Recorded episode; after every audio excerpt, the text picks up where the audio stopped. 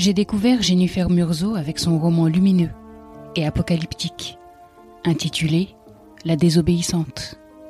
J'avais alors été frappé par cette plume à la fois sensible et acide, n'hésitant pas à nous mettre face au miroir pitoyable de notre société, de notre temps.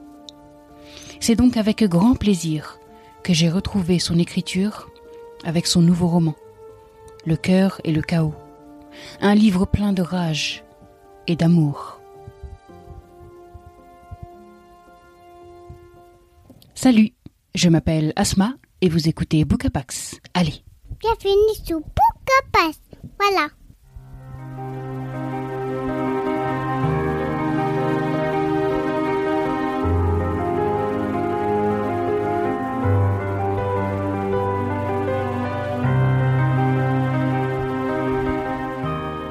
Le cœur et le chaos est un roman au rythme endiablé, aux phrases courtes, à la respiration haletante, aux mots qui piquent juste. Et dès les premières lignes, je suis entraîné par le rythme fiévreux.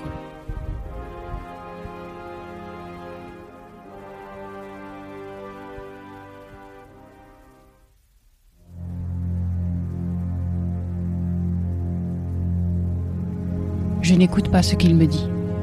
Je le dévore. Ses yeux, verts. Son nez, droit. Sa bouche. Je suis une prédatrice. C'est l'alcool, ça. Parce que, sobre, je me pose là, indifférente généralement, dans mon tunnel. Je suis sûre qu'il est trop tôt pour être ivre.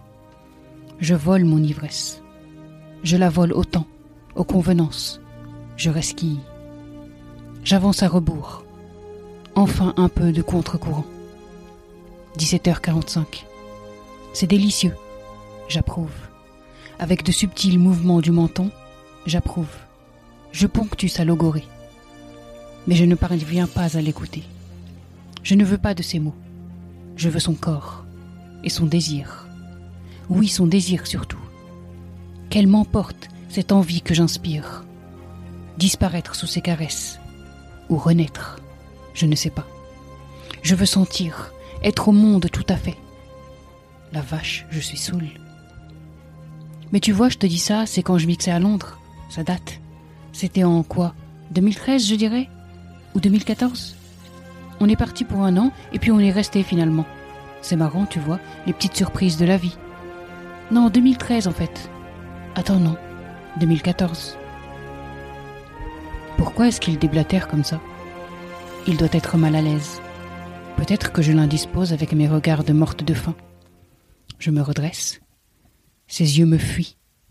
Il se racle la gorge. Qui est cette femme qui parle à la première personne du singulier? Pourquoi est-elle saoule en fin d'après-midi? Et que fait-elle face à cet homme? Déjà, je suis emporté par le flot des phrases très courtes par les interrogations qui surgissent, et les pages défilent. Le cœur et le chaos, c'est l'histoire de trois personnes, un homme et deux femmes, qui tous trois connaissent des illusions, rage et rêvent d'ailleurs. Aurélien est un trentenaire, ancien zadiste complètement désenchanté, qui rêve d'un bateau et de voyages loin, très loin d'une société qui l'aborde. Alice, elle, a 40 ans. Elle est médecin, addict au sexe et vit engoncée dans un conformisme qui l'étouffe. Enfin, il y a Iris, riche femme de 90 ans, souffrant d'une maladie qui peu à peu la dépossède d'elle-même. Trois personnages, trois trajectoires, trois problématiques, tous plongés dans un Paris obscur, s'évertuant à lutter contre des changements climatiques inéluctables trois solitudes qui vont finir par se rencontrer, afin que chacun puisse aider l'autre à atteindre la marche qu'ils vivent. Jennifer Murzo écrit avec la rage au bout du stylo. Les phrases, souvent très courtes, sont autant de flèches qu'elle envoie dans l'esprit du lecteur, le poussant à s'interroger sur lui, sur ses choix, sur la société dans laquelle il vit, sur le regard qu'il porte sur les êtres et sur le monde avec un style enlevé, des mots qui frappent, des phrases qui claquent, un rythme qui cavale et nous emporte, l'autrice nous interpelle. Eh oh Levez les yeux Relevez la tête Observez-vous Regardez ce monde comme il tourne fou. Voyez-les enfin, ces invisibles que vos yeux se sont habitués à croiser. Jennifer Murzo s'est piqué là où ça fait cogiter. Écoutez plutôt ce passage, aussi remarquable qu'éloquent. On y suit Aurélien, livreur à vélo.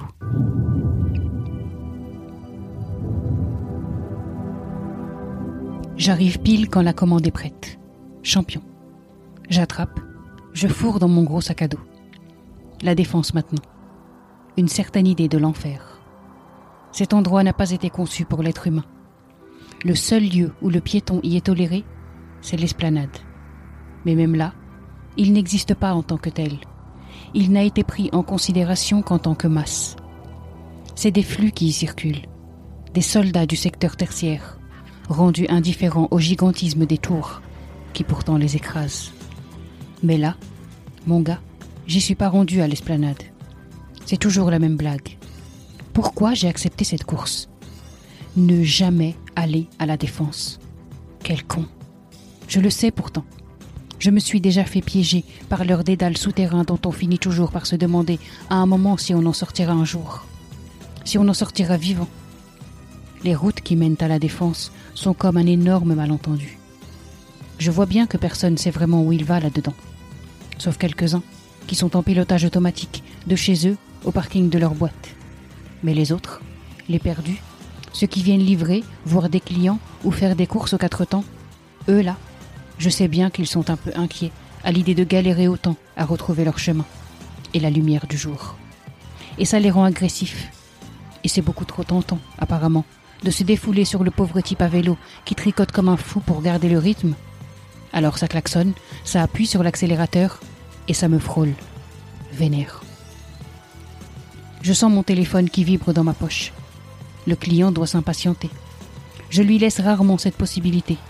Toujours à l'heure, toujours en sueur, ou presque. Mais le moindre retard déclenche les foudres du roi affamé. Il clique, il trépigne, il appelle. Je peux pas répondre. Je trace. Je vais y arriver. Si je m'arrête dans ce boyau de béton qui sent le diesel et la tristesse, j'en sortirai jamais. J'ai fini par trouver. J'éternue. 20 degrés me séparent de l'extérieur. J'attends. Le roi affamé n'est plus si pressé. Ce petit enculé. J'ai perdu des points à cause de lui.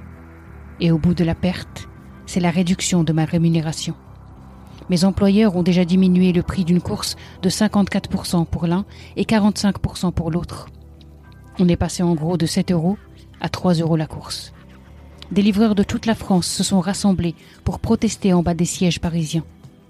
On ne les a pas reçus. Les recevoir, ça aurait été admettre qu'ils faisaient partie de l'entreprise. Or, ils la font tourner. En sont les fondations et l'essence. Mais ils n'en font pas partie. Les précaires à vélo s'en sont retournés pédaler pour deux fois moins d'argent. Parce que c'est comme ça. Et que tout le monde s'en fout. Du moment que les burgers arrivent chauds et à l'heure.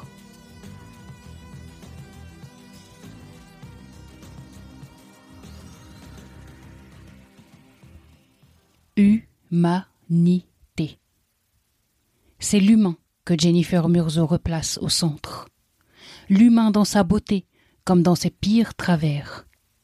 C'est à l'homme avec un grand H qu'elle s'adresse. Sans naïveté, avec une grande sincérité, l'autrice cherche le cœur et la raison. Chaque phrase, chaque chapitre leur est destiné. Le but Dessiller les yeux de son lecteur, le ranimer, le secouer, le pousser à voir le monde avec des yeux neufs, des yeux conscients. Mais attention, Le cœur et le chaos n'est pas un livre plombant ou déprimant. Il a certes une face sombre, la face lucide, celle qui envisage le chaos du monde, celle qui en dénonce la folie. Mais toujours, Jennifer Murzo revient au cœur, qui, lui, continue de battre, de se battre, d'aimer, d'alerter, d'espérer.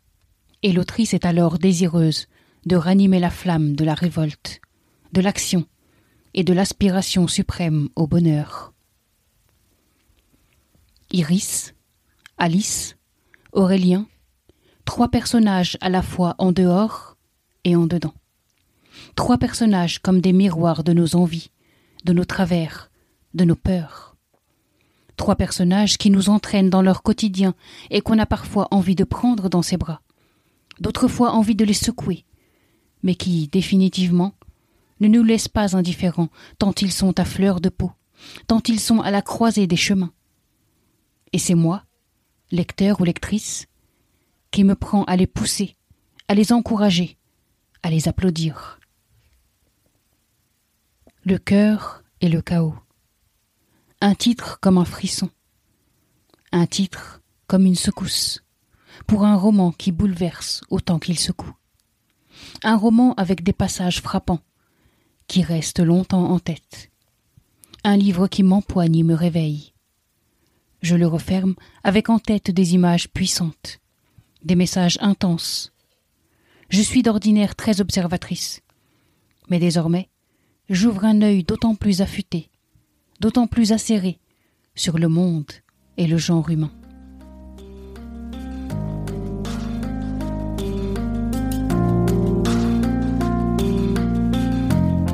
Merci d'avoir écouté cet épisode. Cette émission vous plaît? Pour la soutenir et faire en sorte qu'elle continue d'exister, partagez-la sur vos réseaux. Abonnez-vous sur Apple Podcast ou sur votre plateforme de podcast préférée. Et n'hésitez pas à la noter 5 étoiles. Merci infiniment pour vos retours, vos encouragements et votre enthousiasme. À bientôt.